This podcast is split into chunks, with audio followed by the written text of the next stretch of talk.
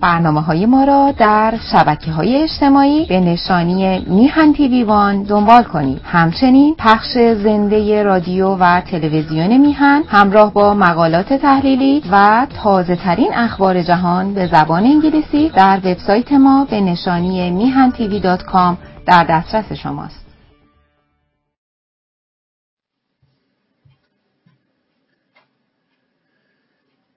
درود به همیانان ارجمندم در ایران و در سراسر جهان. آرزو می کنم و اطمینان دارم در ایران و در هر کجای جهان که هستید و هستیم در کنار هم دست در دست هم. آگاه و هوشیار و متحد به خاطر ایران زمین و به خاطر ملت شریف ایران.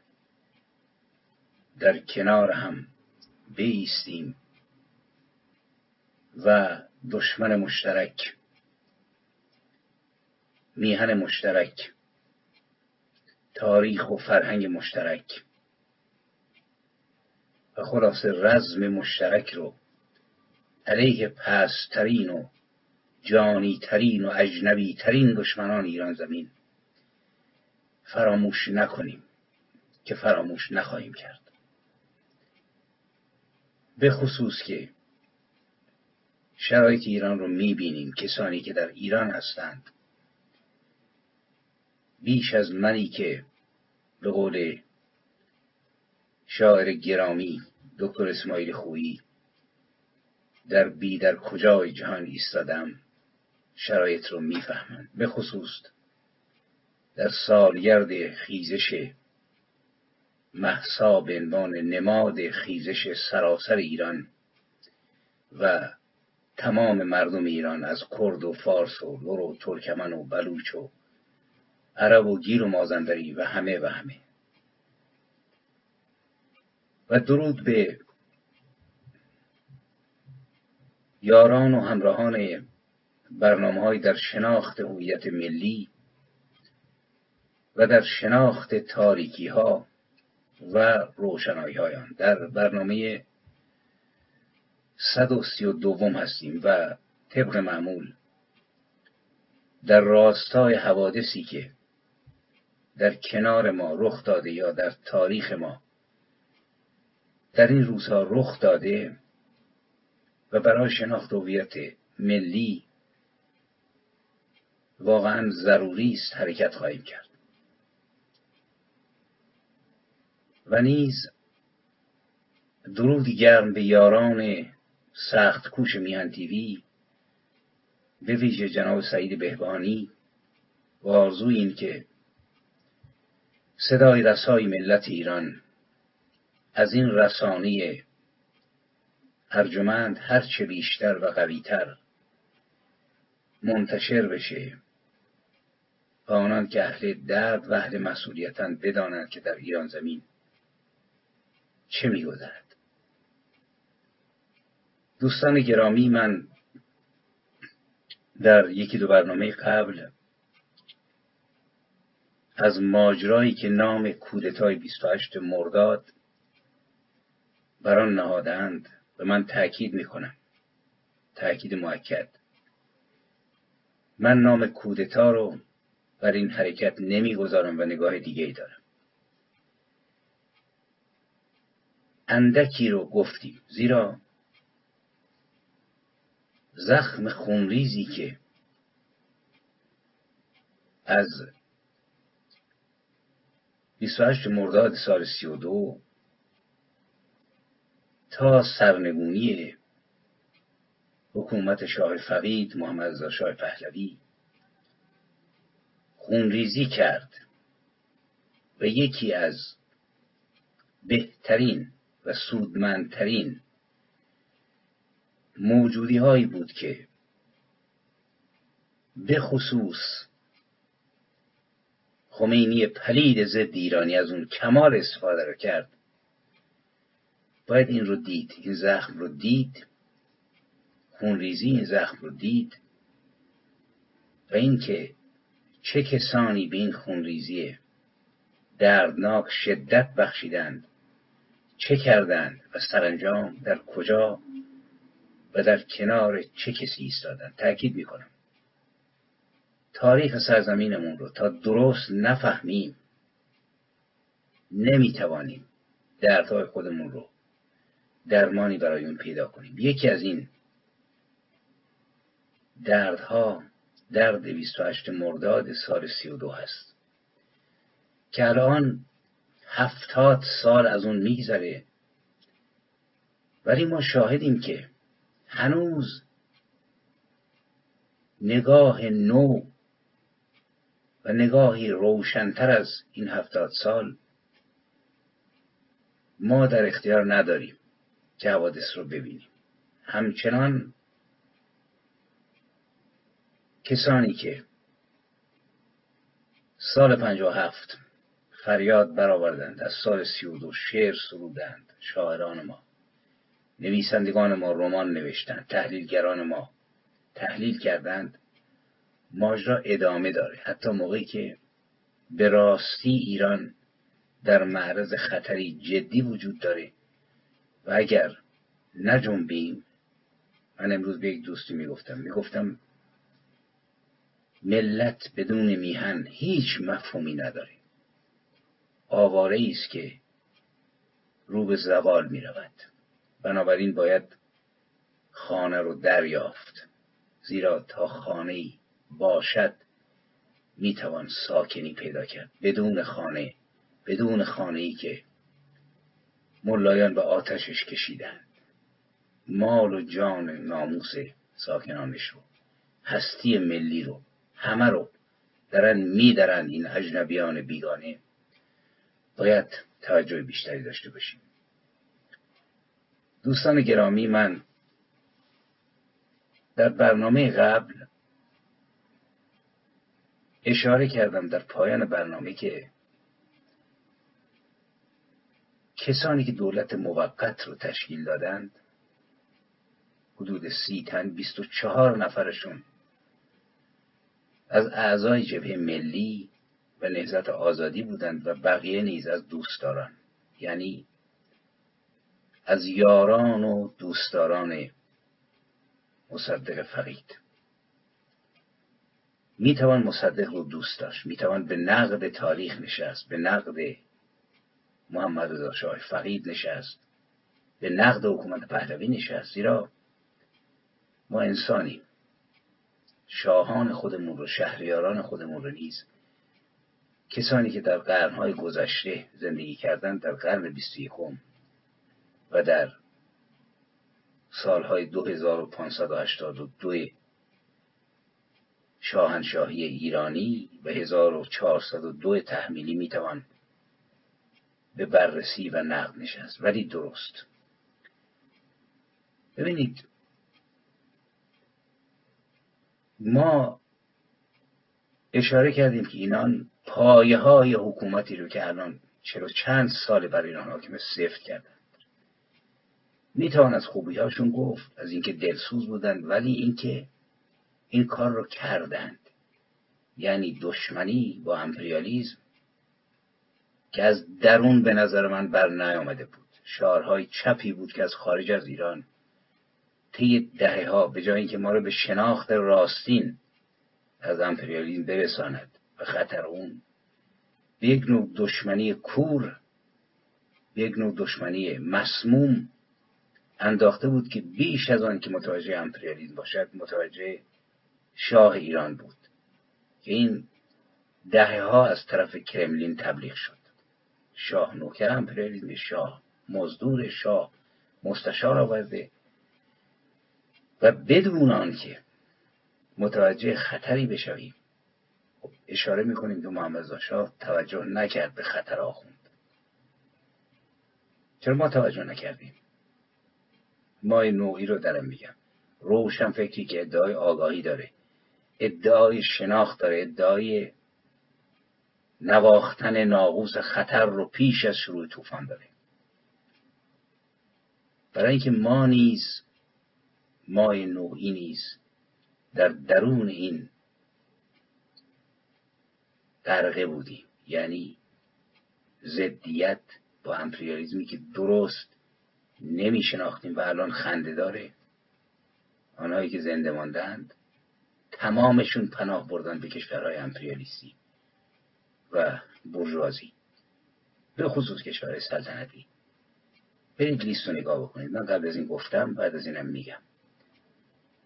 این چه شناختی است که شاه رو ما امپریالیسم مزدور می‌دونیم ولی وقتی سقوط می‌کنه و شیخ بر سر کار میاد ما به کوبا تکرارش بیهوده است می‌دونید.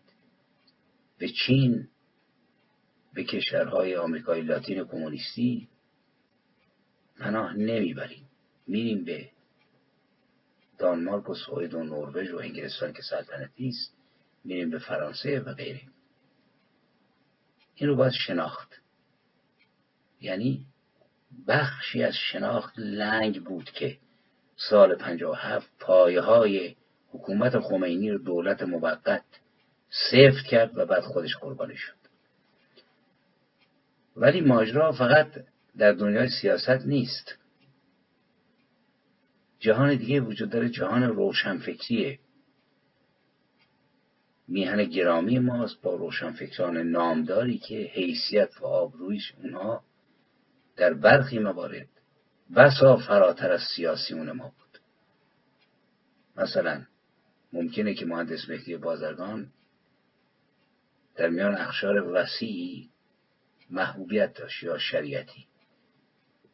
ولی استحکام محبوبیت کسی مثل شاملو مثل مهدی اخوان سالس مثل دکتر غلام حسین سایدی و امثال هم قوی تر از استحکام جناب مهندس بازرگان بود.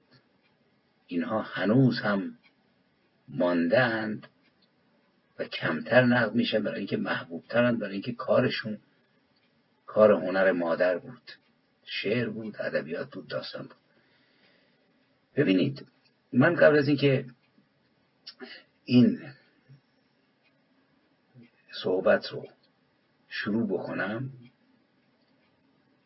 می‌خوام به چند تا نقطه اشاره بکنم و نخست برای پیش درآمد از اونجا که می‌خوام تأثیر در حقیقت کربلای 28 مرداد چون کودتا بعد اشاره خواهم کرد. کودتا هیچ کس علیه شاه و رئیس جمهور کودتا نمی‌کنه. معمولا با عرض معذرت هیچ کس علیه نخست وزیر کودتا نمی‌کنه. کودتاها علیه شاه هست علیه رئیس جمهور قبل از اینم گفتم. علیه آلنده است علیه محمد شاه هست علیه ضیاء الرحمن هست و کسانی که اتفاقاتی که افتادیم ولی در ایران میگن کودتا در حقیقت کربلای 28 مرداد مثل کربلای سال 61 هجری در سرزمین کربلا یک تأثیر تاریخی داشت که این بار منبری کردن اون. منبری کردن این کربلای دردناک در دست آخوندها نبود. آخوندها استفاده شو کردند. در دست بزرگانی بود که هنوز هم عزیزند. مثلا مهدی اخوان که یکی از شاعرانی است که باید گفت شاعران بیانگر کودتا. شعر معروفش که در کمال استحکام هست و سمبل در حقیقت کسانی که کودتا می‌خواهند بدانند سمبل این کودتا سلامت را نمی‌خواهند پاسخ گفت. سرها در گریبان از کسی سربر نیارد کرد پاسخ گفتن و دیدار یاران را. نگه جز پیش پا را دید نتوان. نتواند که ره تاریک و لغزان است. وگر دست محبت سوی کس یازی به اکراه آورد دست از بغل بیرون که سرما سخت سوزان است. نفس که از گرمگاه سینه می آید برون ابری شود تاریک چو دیواری ایستد در پیش چشمانت نفس کین است پس دیگر چه داری چشم؟ ز چشم دوستان دور یا نزدیک مسیحای جوان مرد من ای ترسای پیر پیرهن چرکین. هوا بس جوان مردان سردستای دمت گرم و سرت خوش با سلامم را. تو پاسخ گوی در بگشای منم. من میهمان هر شبت. لولی وش مغموم منم. من سنگ تیپا خورده رنجور. منم دشنام پست آفرینش نغمه ناجور نه از رومم نه از زنگم همان بیرنگ بیرنگم. بیا بگشای در بگشای دلتنگم حریفا میزبانا میهمان سال و ماهت پشت در چون موج میلرزد. تگرگی نیست مرگی نیست. صدایی گر شنیدی صحبت سرما و دندان از حساب من امشب آمده استم وام بگذارم. حسابت را کنار جام بگذارم. چه می‌گویی که بیگر شد سر شد؟ بام داد آمد. فریبت می‌دهد بر آسمان این سرخی بعد از سحرگه نیست. حریفا گوش سرما برده است این یادگار سیلی سرخ زمستان است. و قندیل سپهر تنگ میدان مرده یا زنده به تابوت ستبر ظلمت نه توی مرگندود پنهان است. حریفها رو چراغ باده را بفروز شب با روز یکسان است. سلامت را نمی‌خواهند پاسخ گفت. هوا دلگیر درها بسته سرها در گریبان دستها پنهان. نفسها ابر دلها خسته و غمگین. درختان اسکلت های بلوراجین. زمین دل مرده سقف آسمان کوتاه. غبار را بوده. مهر و ماه زمستان است. ببینید این شعر بسیار مستحکمه. اخوان یکی از برجسته ترین شاعران شعر نیمایی است و نیز ارادت و مهر او به فردوسی محبوبیت رو بیشتر کرده. ولی شاعر نامدار ما یکی از چهار پنج شاعر بزرگ این میهن بعد از ماجرای 28 مرداد به چنان یأسی دچار شده که من امشب آمده استم وام بگذارم حسابت را کنار جام بگذارم. میکده و میخانه است و یأس و نومیدی می‌تونیم طبق معمول به گردن شاه بگذاریم. یه شاه کودتا کرد. هنرمندان معیوز شدن رفتن تو می‌خونه. یکی مثل نصرت رحمانی است که ملک در قبا گم شد رو نوشت و باد خوند این کتاب رو.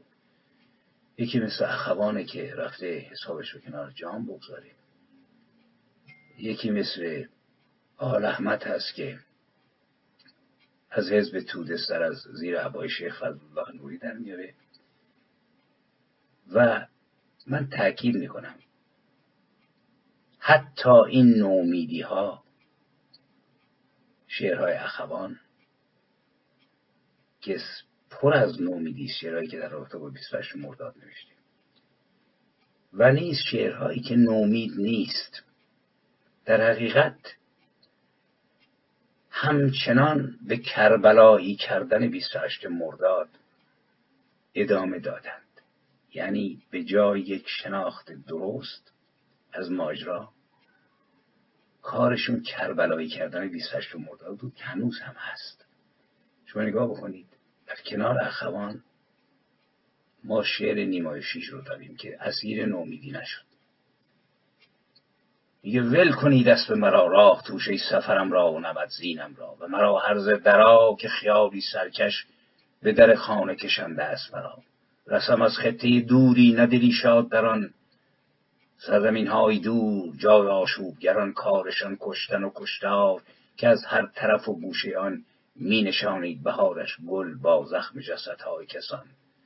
فکر می کردم در ره چه عبس که از این جای بیابان هلاک می تواند گذرش باشد هر راه گذر. باشد او را دل فولاد اگر و برد سهل نظر در بد و خوب که هست. و بگیرد مشکلها آسان و جهان را داند جای کین و کشتار و خراب و خزران. ولی اکنون به همان جای بیابانهای هلاک بازگشت من می باید با زیرکی من که به کار خواب پرهول و تکانی که رهاورد من از این سفرم هست و هنوز چشم بیدارم و هر لحظه بران می دوزد هستیم را همه در آتش برپا شدهش می سوزد از برای من ویران سفر گشته مجالی دم استادن نیست. منم از هر که در این ساعت قارت زده تر. همه چیز از کف من رفته به در. دل فولاد با من نیست. همه چیزم دل من بود و کنون می‌بینم. دل فولادم مانده در راه. دل فولادم را بیشک انداخته است. دستان قوم بدندیش در آغوش بهاری که گلش گفتم از خون و زخم. بی زمان فکرم این است که در خون برادرهایم. ناروا در خون پیچان بیگنه در خون غلطان. دل فولادم را زنگ کند دیگرگون این شعر مثل شعر زمستان نیست. دل فولاد نیما میتبد ولی در کنار شعر زمستان ایستاده. یعنی من روشن بگم. شاعران ما با تمام توانمندی های خودشون می‌تونیم زندگیشون رو بخونیم. من این کار کردم. مثلا زندگی اخوان رو که چجوری زندگی کرد؟ در کجاها کار کرد؟ آیا با دولت وقت بعد از 28 مرداد مثلا رفت گوشه خانقاه نشست یا کار گرفت؟ یا نیما چه کرد؟ یا جناب نصرت رحمانی یا احمد شاملو چجوری زندگی کردند؟ آیا مثل شعرشون زندگی کردند؟ یا زندگی شخصیشون 28 مردادی نبود. این رو اگر فرصت شد در برنامه های آینده من اشاره می‌کنم برای اینکه این مسئله بسیار بسیار مهمه و من می‌خوام تاکید بکنم. شاعران ما و نویسندگان ما بیشتر بر پایه احساس و نه منطق و ادراک سیاسی ماجرای 28 مرداد رو بررسی کردند و حتی با یعص ها و نومیده هاشن از سال 32 ببینید 42 52 20 سال 25 سال تمام منادیگرانی بودند که حتی یأسشون موجب شد جیب خمینی و خمینی ها پرتر بشه. و بس ثابت می‌کنم چرا. و این یأس اونقدر قوی بود که بسیاری از اونها خمینی رو تایید کردند ما نمیریم دنبال تحلیل که چه کردند و سوال نمی کنیم که یک روشنفکر یک شاعر یک نویسنده آیا به احساسات خودش فقط باید در سیاست فکر بکنه یا به جهان سیاست و اینکه چه اتفاقی خواهد افتاد؟ چند روز قبل یک نامه ای در حقیقت یک یادداشتی از یکی از دوستان یه سندی رسید. از دوستان نشریه بیداری. به اسم پرسشی دوستانه. که از دو نفر از فعالان سیاسی از یاران مصدق و ضد محمد شاه سوال کرده بودم من اسم این دو نفر رو نمی‌برم می‌تونید در نشریه بیداری جایی که این نامه خلاصه منتشر شده بنگرید پرسش کرده دوستانه لطفا به این چند پرسش ساده شما دو تن پاسخ دهید. درباره 28 مرداد. یک آیا طبق قانون اساسی رژیم طبق قانون اساسی رژیم گذشته پادشاه حق عزل و نصب نخست وزیرش را داشت یا نداشت؟ دو آیا محمد رضا پهلوی در 25 مرداد از پادشاهی استعفا داده بود که کشور را ترک کرد؟ سه آیا مجلس قانونی کشور محمد رضا پهلوی را از پادشاهی خلع کرده بود؟ چهار آیا دکتر مصدق هرگز ادعای جانشین شد جانشین شاه شدن و یا رئیس جمهور شدن را داشت؟ پنج آیا زنده نام دکتر مصدق پادشاهی خواه بود یا جمهوری خواه؟ شش آیا در قوقای برا افتاده پیش از ترک شاه در مرداد سی و دو تمام ملت ایران و ارتش ضد شاه و طرفدار مصدق بودند؟ هفت. چنانچه رهبری به هر دلیلی مملکت خودش را ترک کند آیا دولت منتخب او باید به سرنگون کردن او اقدام کند؟ هشت. و تلاش برای سرنگون کردن غیرقانونی رهبر کشور جز کودتا چه نام دارد؟ یعنی کودتا از اون بر. نه آیا او حق بازگشت برای بازپسگیری تاج و تختش را که به خطرم افتاده بود نداشت؟ ده احتمالا خواهید فرمود که او با کمک آمریکا و انگلیس وارد ایران شد. چه نوع کمک؟ پولی یا نظامی؟ نظامی که نبود پولی درست است. شاه که خودش پول از کشور خارج نکرده بود باید از دوستانش می‌گرفت تا بتواند به کشور برگردد. محمد رضا شاه پهلوی که چپ و راست توسط اسلامی ها و توده ها مورد سوء از قرار می گرفت که کشته شود این بار توانست به کمک نظامیان کشور و مردمی که طرفدار او بودند و دی هم به استخدام درآورده شده بودند. همان استخدامی که پوتین با گروه واگنر انجام داد. به میهنش بازگردد. قابل توجه دوستان چپ. مهم این است که بلافاصله مردم در سراسر کشور به پشتیبانی او به پا خواستند. آنها که موز بگیر نبودند به این شکل قانونی شاه کودتای مخالفانش را خونسا بود و به کاخ خود بازگشت. و از اینجا به بعد شاه برای تنبیه کودتاگران آنها را به زندان انداخت. به دادگاه کشانید و ای کاش دکتر مصدق را که نشانهای فراوانی بود که او همدل و همراه کودتاگران نبوده محاکمش نمی‌کردند و یا محترمان او را کنار میگذاشتند. تا این عقده و دشمنی و بدبینی در دل طرفدارانش جا نگیرد. ببینید میشه به این سوالات فکر کرد. به نظر من ممکنه یکی دو تاشو رد کنیم ولی اکثرش منطقی است. ولی هرگز نه سیاسیون نه شاعران نه نویسندگان ما به این فکر نکردند. شما توجه کنید از زمانی که به اصطلاح گفتند که کودتا شد یعنی از همان 28 مرداد ما ارتش شاعران رو می‌بینیم که خوب نیرومند یا ضعیف که در حقیقت کربلای 28 مرداد رو خواسته و نخواسته سر و سامان دادن. فقط شعر زمستان نیست. بعد اخوان یک شعری داره مستقیم به دکتر محمد مصدق به نام پیر محمد پیر محمد احمد آبادی که از او دفاع کرده. حقش هم هست. ولی باید حاصل کار رو دید. خب میگن آقا بعد از کودتا آزادی ها از بین رفت.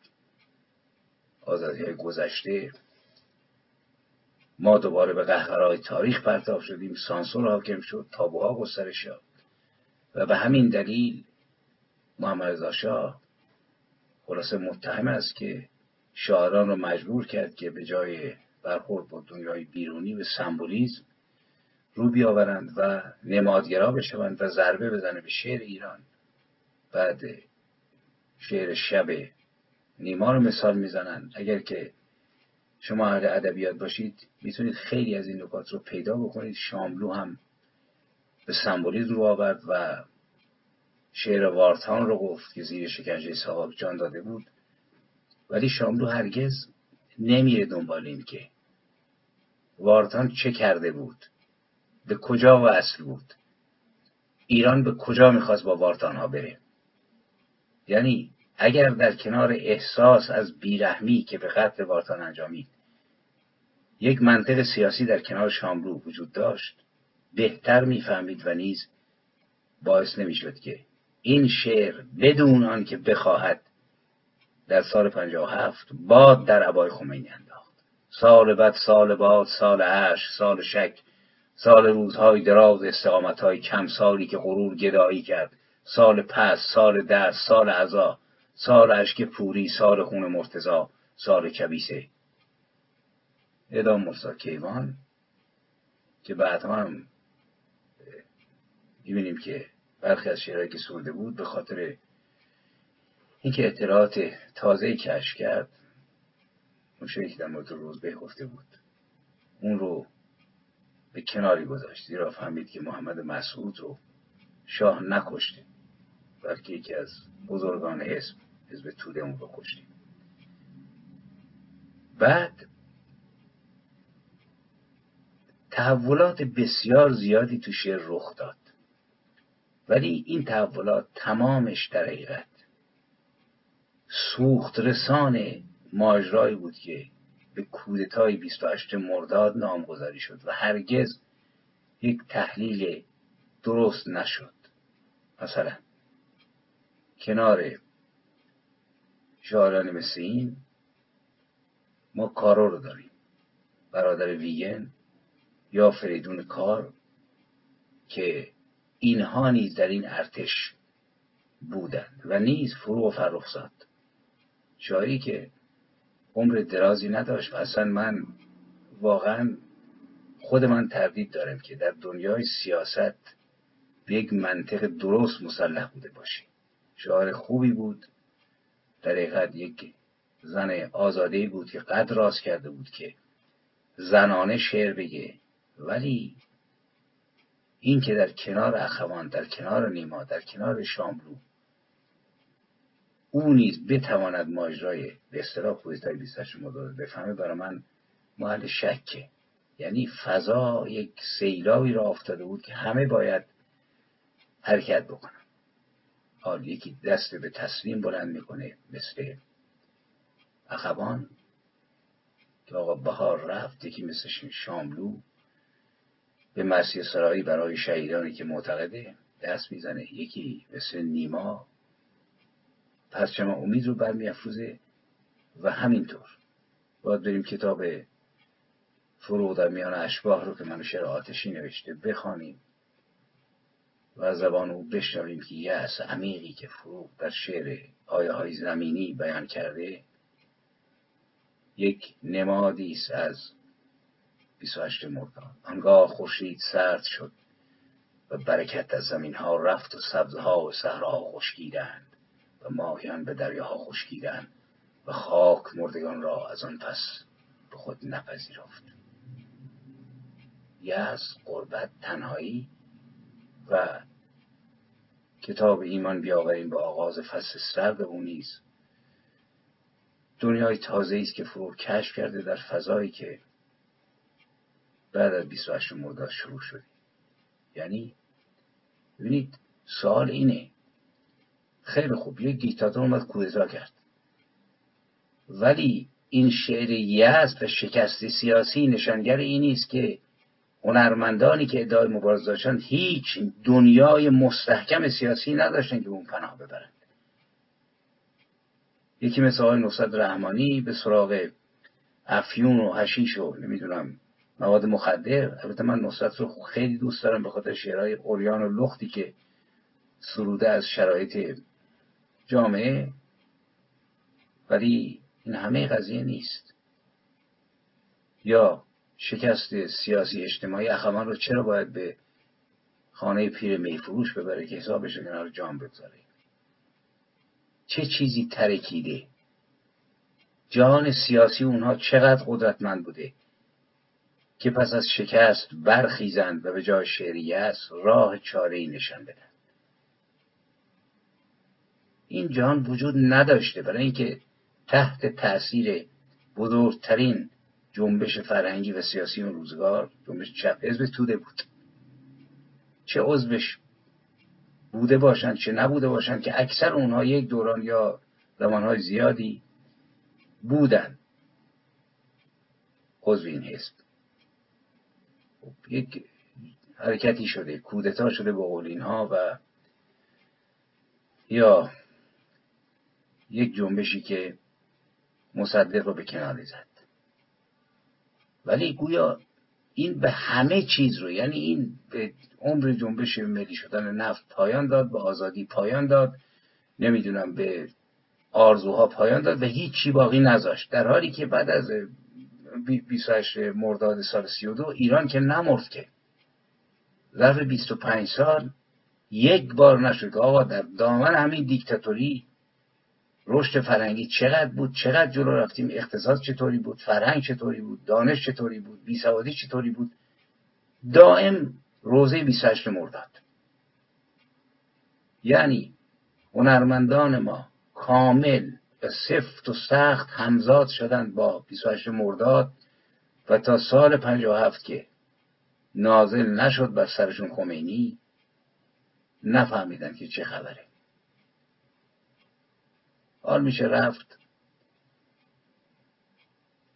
و شعرها رو دقیقتر بررسی کرد. اسماعیل شاهرودی رو دید از شاعران بزرگ دهه سی و دل به گرایش چپ داشت.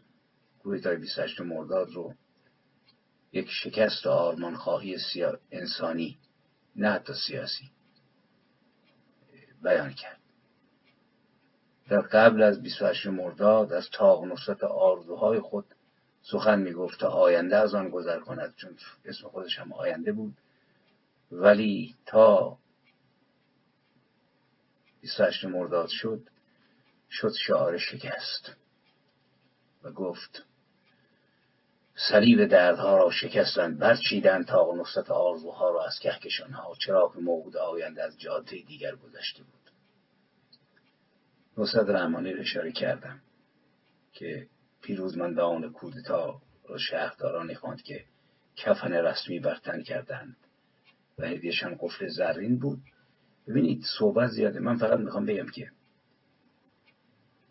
تمام تقریبا 99 درصد فضای شعری ما به آزین کردن کربلای 28 مرداد و نه کودتا پرداختند و ادامه دادند تا سال 57 از اخوان تا نیما به قول خودشون کودتای ننگین آمریکای انگلیسی رو روایت کردند سال عزا سال عشق در شعرهای شاملو الی آخر. من تاکید می‌کنم که بین باید اندیشید. ما اگر که نگاه بکنیم به پروسه شعر پارسی می‌بینیم که 28 مرداد یکی از حلقاتی است که بهمن 57 رو ساخت. من در این تردید ندارم. در این فاصله 25 ساله چپ ایران به خصوص توده ها فعالیت بسیار داشتند. در کنار نیروهای نهزت آزادی در کنار اصولگرایان اسلامی و بعد سال چل که به پایان رسید ما شاهد جنگ های نامنظم چریکی فدای مجاهد هستیم که بیش از بیش این آتش رو برافروختند و همه چیز رو زیر سال بردن. از نمی‌دونم انقلاب سفید از اصلاحات ارزی از واقعی خرداد 42 حرکت ارتجاعی خمینی و ادبیات این روزگار یک بازار روزی بود که در حقیقت همه چی ما توش پیدا می‌کردیم. و می‌تونست این شعرها توانست در عمق وجدان نسل نو و جوان بنشیند رسوب بکنه و امثال خود من رو. و سن 19 سالگی بکشونه به جبهه که دو سه سال بعد با در خیابون فریاد مرگ بر شاه سر بدم و شعار بسازم. حال بریم سراغ چپهای اصولی به قول مثل سیاوش کسرایی مثل های ابتحال و ببینیم که چه اتفاقاتی افتاد. کودتای به اصطلاح 28 مرداد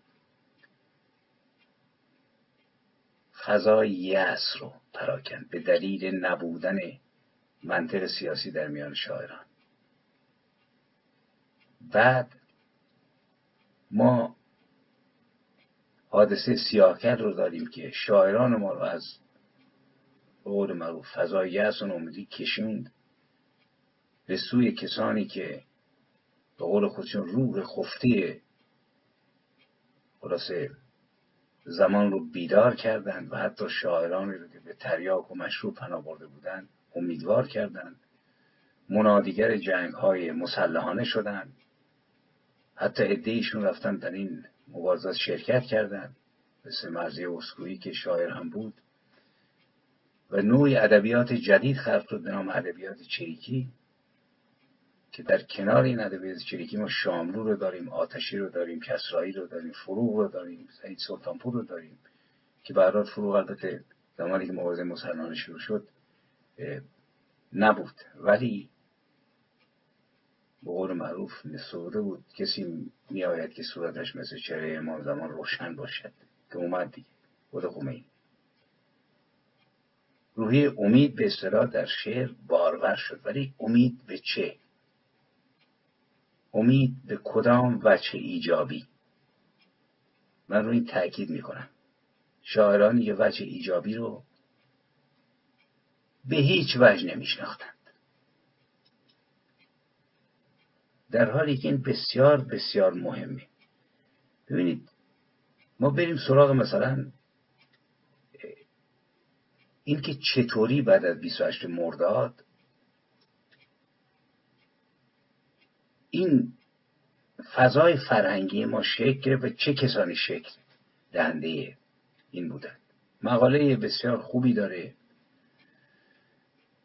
دکتر مسعود نقرکار که در کنار کار پزشکی نویسنده و پژوهشگر مسائل فرهنگی هم هست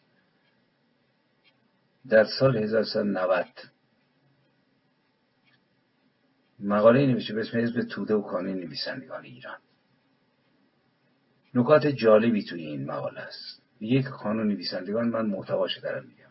اصل مقاله رو بعد لینک رو خواهم گذاشت که بخوانید در اردیبهشت سال 47 اعلام موجودیت کرد. ببینید من اینو دارم میگم برای اینکه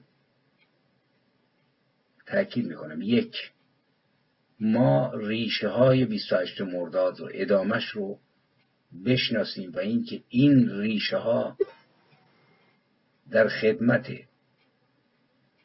نیروی قرار گرفت یعنی خمینی اجنبی با ارتش هورناک آخوندهای خونخوار که بزرگترین دشمنان هویت ملی ما هستند. بنابراین ما نیز به عنوان شاعر به عنوان نویسنده نقش خودمون رو اینجا ایفا کردیم. در این نبرد. این رو باید خوب فهمید آقای نورکار تاکید می‌کنه که حزب توده در زمره پیشتازان تبلیغ و ترویج سازماندهی گروه های اجتماعی مختلف و شالوده خاصهای مشخص سنفی و اجتماعی در ایران است و این حزب تشکلهای زیادی رو سازمان داده. یه ولی حزب توده سازماندهی تشکلهای سنفی و اجتماعی در راستای ساخت یک جامعه مدنی مورد نظرش نبوده. هدف این حزب بهره برداری از این تشکلها با درک و فهم و رفتاری فرق گرایانه و معطوف به کسب قدرت سیاسی و ایدئولوژیک بوده یعنی ذره هویت ملی توش نیست. این حزب تشکلهای سنفی و اجتماعی رو زائده خودخواسته و با نگاهی ابزاری دست به تشکل سازی برده است یا در تشکل هم نفوذ و شرکت کرده به فعالیت پرداخته تا رهبری و کنترل همه اینها رو در دست بگیره و این تشکل را در راستای سیاست حزب جلو ببره. آقای نورکار در این مقاله میگه چنین درک و فهم و رفتاری رو حزب در رابطه با کانون نویسندگان ایران اعمال کرده ولی چون بخش اعظم اعضای کانون نویسندگان روشنفکرانی فرهنگی و هنری و سیاسی و فلسفی آگاه به این دست ایدولوژی ها و سیاست سازی ها بودن حزب توده نتوانسته به اهداف خود در کانون نویسندگان دست یابد و از کانون یک زاده حزبی بسازد. ولی در دورهای بعدی موفق شد. دوره اول کانون نویسندگان سال 47 اعلام موجودیت می‌کنه. پیش از شکلگیری کانون نویسندگان رد پای جمعهای ادبی در ایران وجود داشت. بعد اشاره می‌کنه که نخستین تشکل رو ما در قرن دوازدهم داریم یعنی دویست سال قبل در اواخر دوره افشاریه که پیش قدمان نهضت ادبی در شهر اصفهان تشکلی ایجاد کردند و می‌رسه دلی مشتاق. خلاصه مسئولش بود. تا نخستین کنگره نویسندگان. در چهارم تیر ماه 1325 توجه داشته باشید. یعنی قبل از کودتای 28 مرداد به اصطلاح. به دعوت انجمن روابط فرهنگی ایران شوروی و با شرکت بیش از یکصد نفر از نویسندگان شعرا و محققان ایرانی در باغ خانه فرهنگ و در حضور نخست وزیر قوام السلطنه به عده از وزرا و سفیر کبیر شوروی برپا شد. حزب توده نقش برجسته در این تشکل داشت. یعنی روح یک نیروی رو که در بیرون از ایران تنفس می‌کنه بیش از اینکه دنبال فرهنگ باشه دنبال تفوق سیاسی نیرویی است که به اون معتقده. من تاکید می‌کنم موفق شدن. برای اینکه اکثر نویسندگان شاعران ما رو به نوعی کشیدن به درون خودشون. و توانستند بدون آنکه نشان بدهند اونها رو با محمد شاه زد بکنند. تأکید می‌کنم میشه نقد کرد میشه جنگید میشه اعتراض کرد میشه زندان رفت ولی چطوری؟ بعد سفارت شوروی در ایران در تشکیل این کنگره نقش داشت.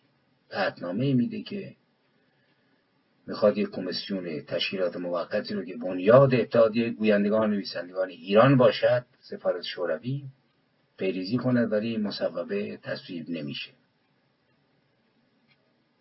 بعد در بعدها در سال یک دوباره تلاشی میشه که سندیکای نویسندگان و خبرنگاران مطبوعات تشکیل بشه و تشکیل میدن. و خلاصه میان جلو. باید دنبال بکنیم که واقعا این پروسه چطوری اومد جلو. چه کسانی وارد شدند. دولت وقت چی کار کرد؟ باید رفت دیدار حضوری بخش نویسندگان رو با امیر عباس هویدا در سال 45 دید و برخورد هویدا رو با اینان ولی اساسا چون پایه و استقست اصلا نگاه اهل قلم روی 28 مرداد و زدیت و شاه امپریالیسم و نوکر بیگانه استوار بود اینها به جایی نرسید.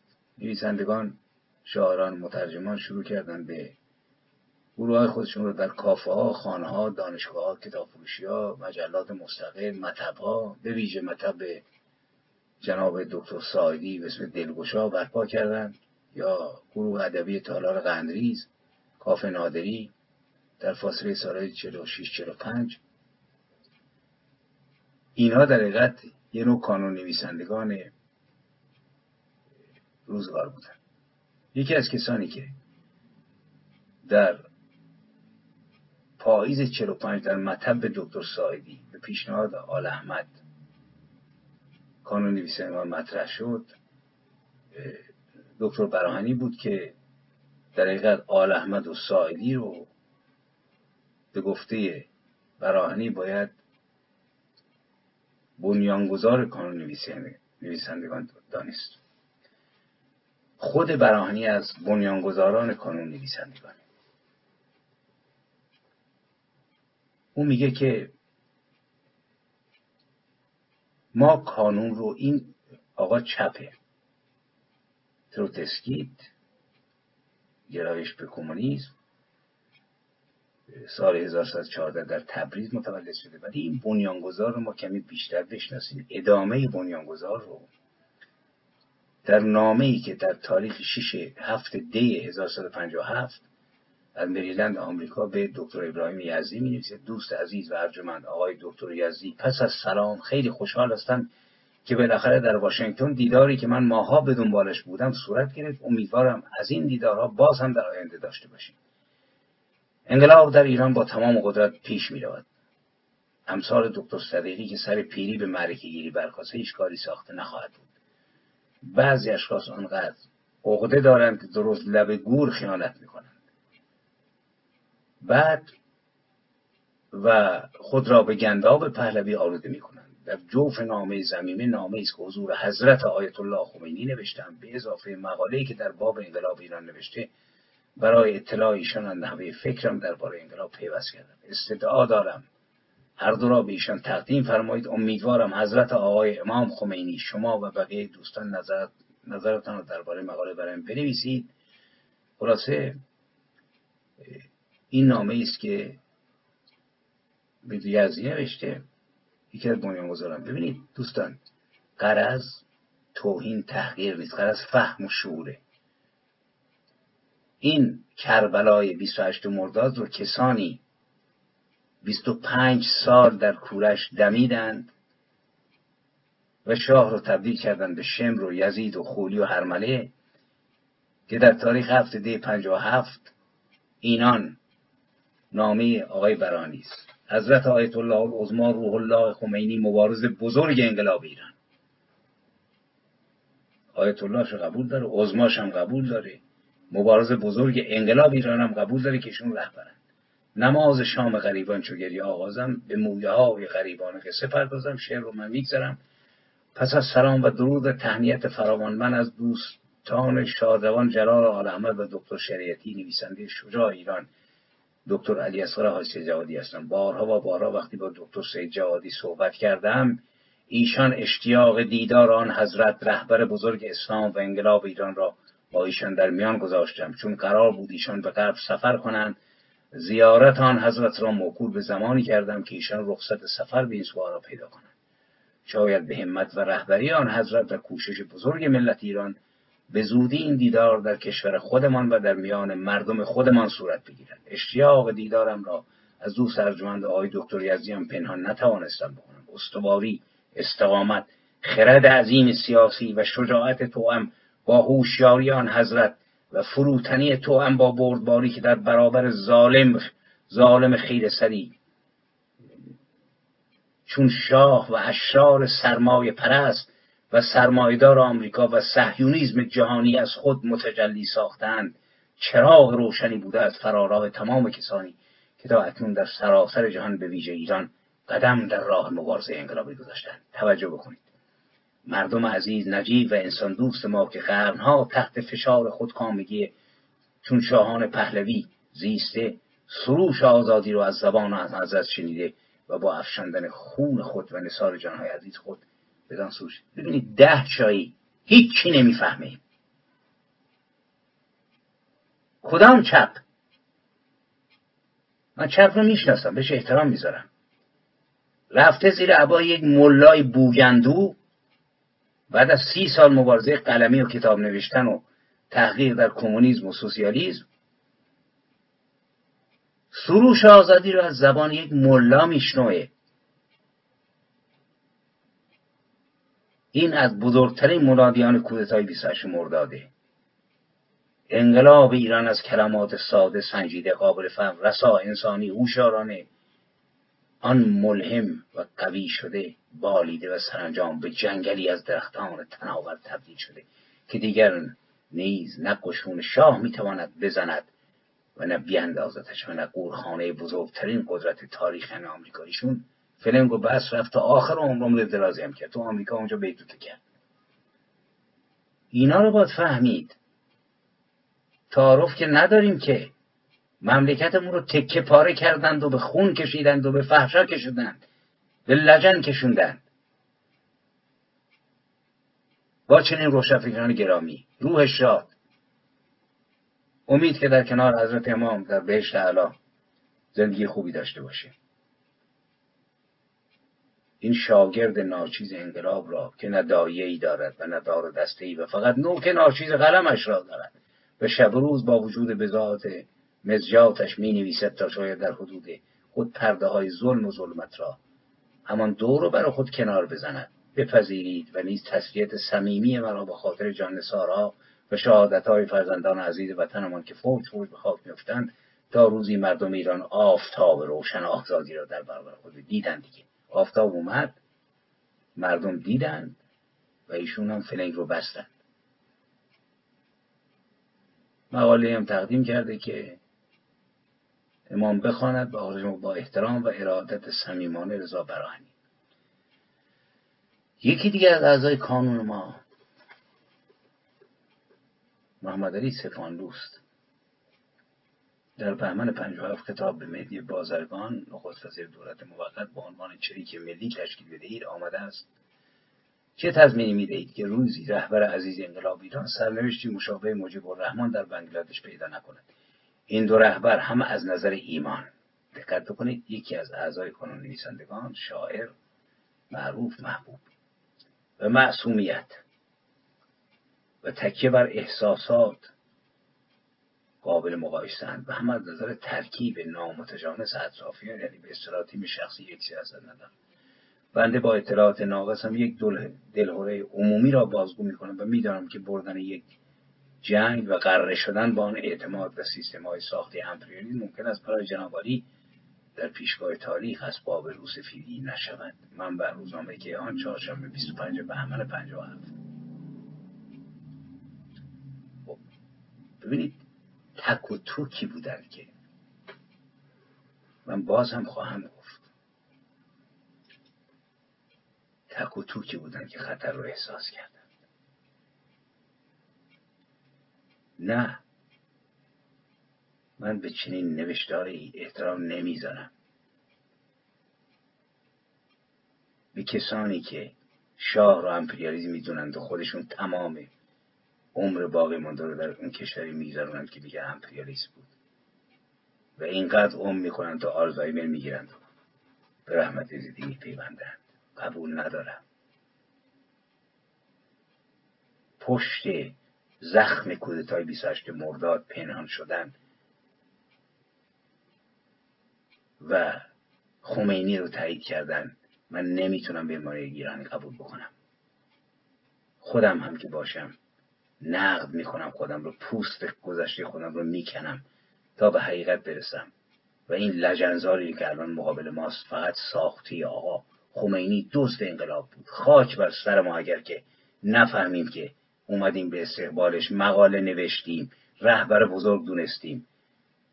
و با فرهنگی که چپ وابسته ما علم کرد و راست نفهمیده بیشعور ما که سرش تو غار حرا بود و زیر پر جبرئیل مملکت رو کشوندیم به این نقطه.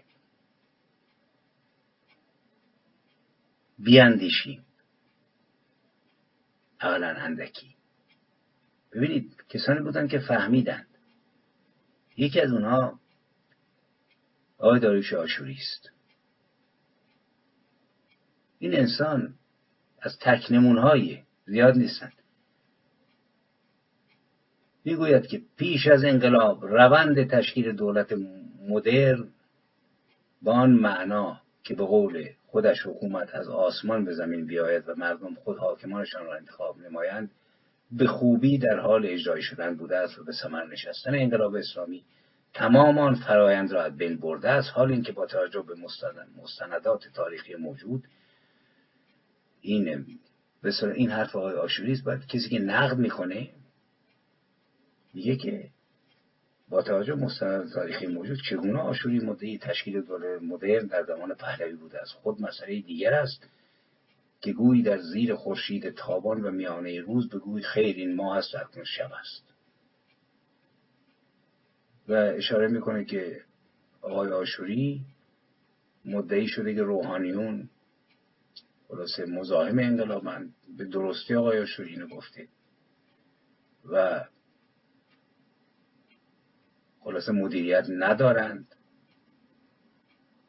و اسلام شدن حکومت باعث می شود که دیگر مردم تصمیم گیرنده نباشند. ببینید از این نمونه ما کم داریم. نمونه دیگه ای که مثل آقای آشورمی آقای باقر پرهامه فردی بسیار معروف بسیار محبوب.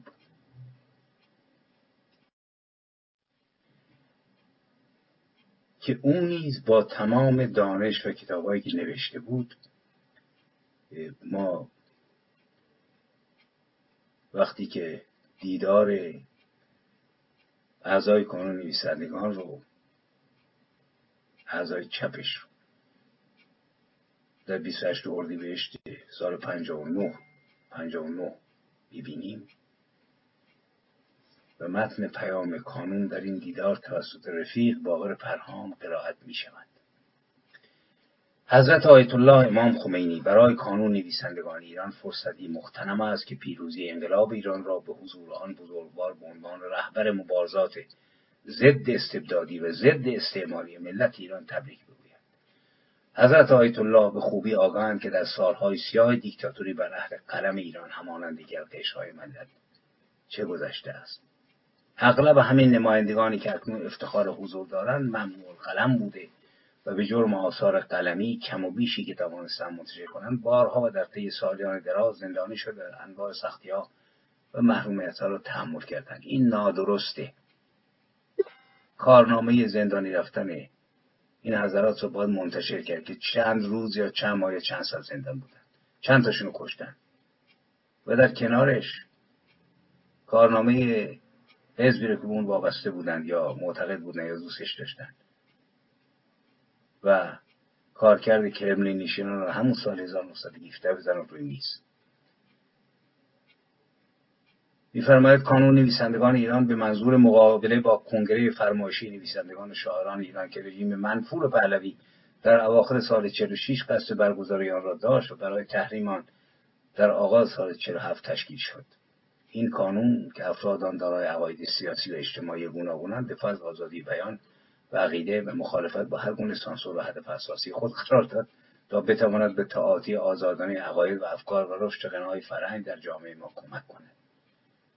تشکیل این کانون از آغاز با مخالفت شدید رژیم جابر پهلوی روبرو شد و فعالیت کانون با دستگیری و حبس برخی از اعضا و گردانندگان آن و با ادامه مخالفت دستگاه اختناق عملا طی سالها متوقف شد. خلاصه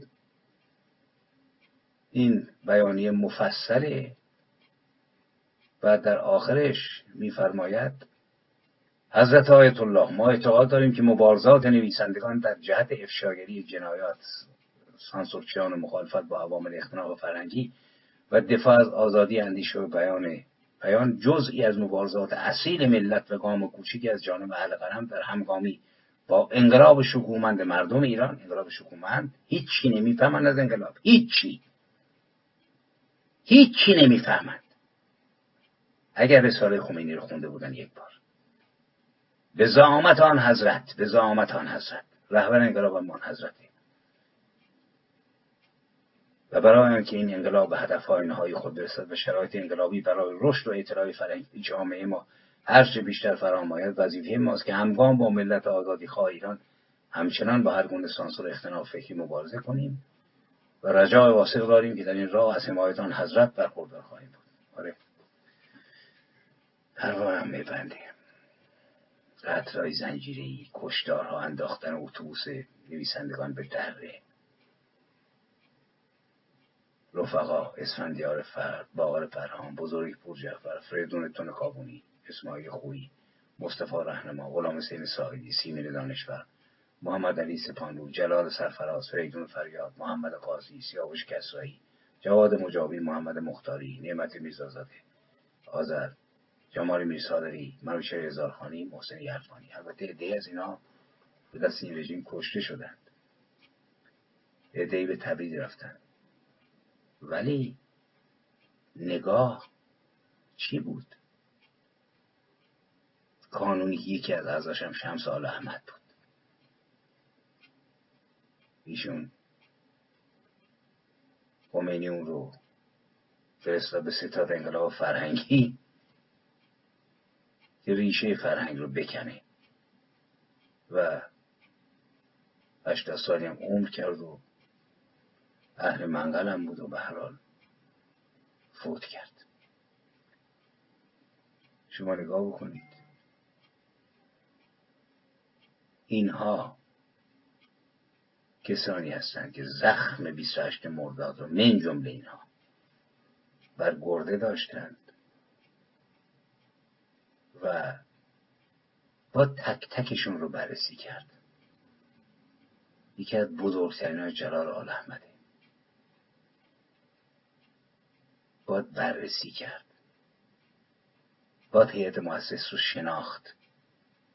اینها بودند که 25 سال بر شیپور کودتای 28 مرداد در کنار میلیون در کنار چپ در کنار هواداران طبقه کارگر و در کنار آخوندها دمیدند و نوشتند. باید خوند اینها رو. باید دقیق خوند. دفتر ایام آل احمد رو خوند.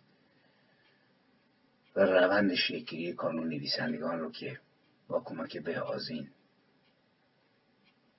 شروع شد. آقای نوری علامی نویسه که کانون روی دو ستون استوار شد. آل احمد و آزین هر دو پرورش یافته در حزب توده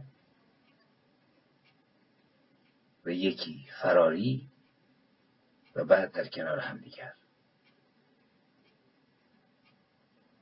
در دو جناح اصلی اینجا بودند به عنوان پدر بزرگ جناح آل احمدی و جناح بهازینی. و یه دم وسط جمع میانه رو تشکیل می‌دادند آقای هوشنگ ابتهاج که از خلاصه پیوستگان کانون نویسندگان بود که کربلایی بود دلش وقتی هم مرد خلاصه تمام روزنامه ها از او به بزرگی یاد کردند این کانون بود. ببینید تا سال پنجاه و پنج تاخت.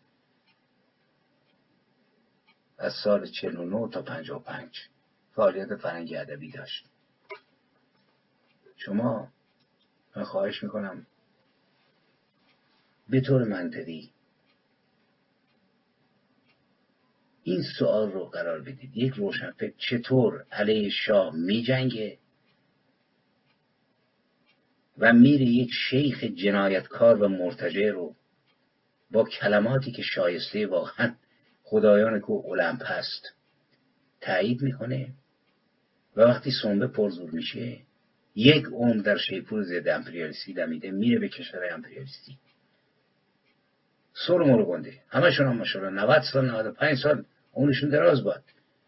در حالی که تو ایران سن سکته قلبی ریسته به 35 سال زندگیشونو می‌کنن.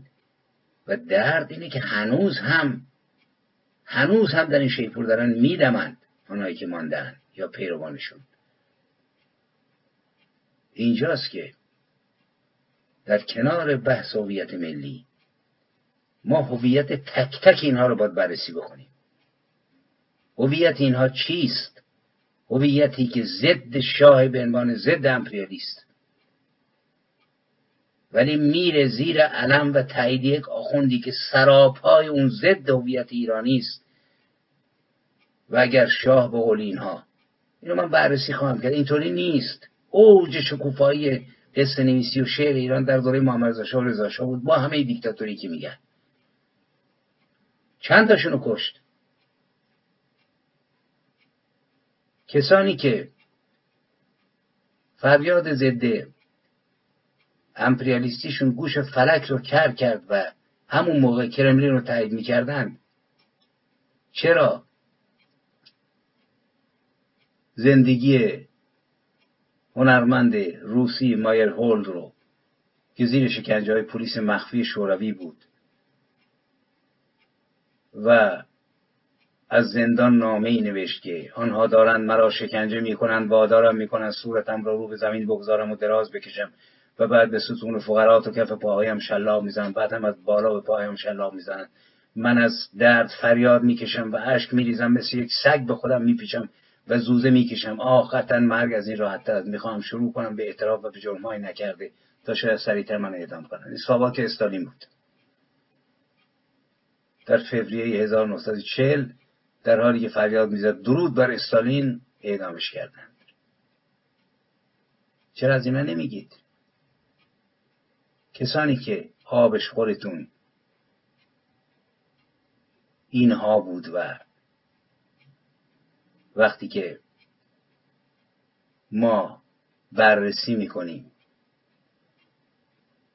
انقلاب اکتبر رو. آره انقلاب چیز خوبی است به شرطی که به آزادی برسه. ولی چرا یک نگاه درست شما نه به انقلاب اکتبر دارید نه به حکومت محمد رضا شاه. موقعی که بعد از انقلاب اکتبر چالش ها شروع شد و مجبور شدند که حتی گوشت سو گربه ها رو بخورن توی مقطعی و توی دیوارها می نوشتند. حتی گاهی مرگ بر لنین و گوشت از تزار و گوشت خوکمان را به ما پس بدهید. چرا نمیگید از اینا؟ چرا در مارس 1921 زمانی که سی هزار ملوان در قلعه در جزیره کرونستاد واقع در خلیج فنلاند در پنجاه کیلومتری پتروگراد شورشی رو علیه نظام آغاز کردند کسانی که بودند با لنین در آغاز. بلشویکا کنگره دهم حزب رو در پتروگراد تشکیل دادند. ترسیدن. تروتسکی با چلو پنج هزار سرباز آزم یک راهپیمایی طولانی روی یخها شد که هزاران نفر جونشون از دست دادند و شورش سرکوب شد و رهبرانش اعدام شدند. هشدار لنین بود که از شورش چشم نمی پوشم مردم از کمونیسم جنگی بیزار بودند. و کلی مردن. نمیگید. مرگ بر امپریالیزم. ای کاش واقعا مرگ شما واقعی یعنی گفته شما واقعی بود. برحال حرف زیاده و فرصت کم. من در برنامه بعدی باز هم در این زمینه صحبت خواهم کرد. دوستان نظراتشون رو بنویسند انتقاداتتون رو بگویید. در ضمن کسانی که دشنام میدن به من دستشون درد نکنه. موفق باشن. همینطور که برنامه رو می‌بینند و توجه می‌کنند خوبه. من اتفاقا برای اونها هم دارم کار می‌کنم. برای کسانی که دشنام میدن می‌خوام اونها هم بفهمند. من لبه سیاسی رو بال سیاسی رو اشاره کردم برنامه قبل. در این برنامه اندکی از بال هنری و فرهنگی و در برنامه آینده این رو ادامه خواهم داد. امیدوارم که برسیم به که فرهنگ سازان ما شناخت درست و منطقی سیاسی نداشتن در بهترین شکلش. و در نداشتن هویت ملی و فرهنگی درست در نفرت از شاه و امپریالیزمی که نمیشناختند. کمک کردند تا جانی ترین دیکتاتور تاریخ معاصر ایران بر سر کار بیاد. خواسته و نخواسته این رو باید فهمید. و در این دایره است که باید کودتای استراح کودتای 28 مرداد رو بررسی کرد و از کربلای 28 مرداد گذشت. قابل مقایسه نیستیم با ماجرای کربلایی نمی‌دونم. امام حسین امام حسین شیعیان.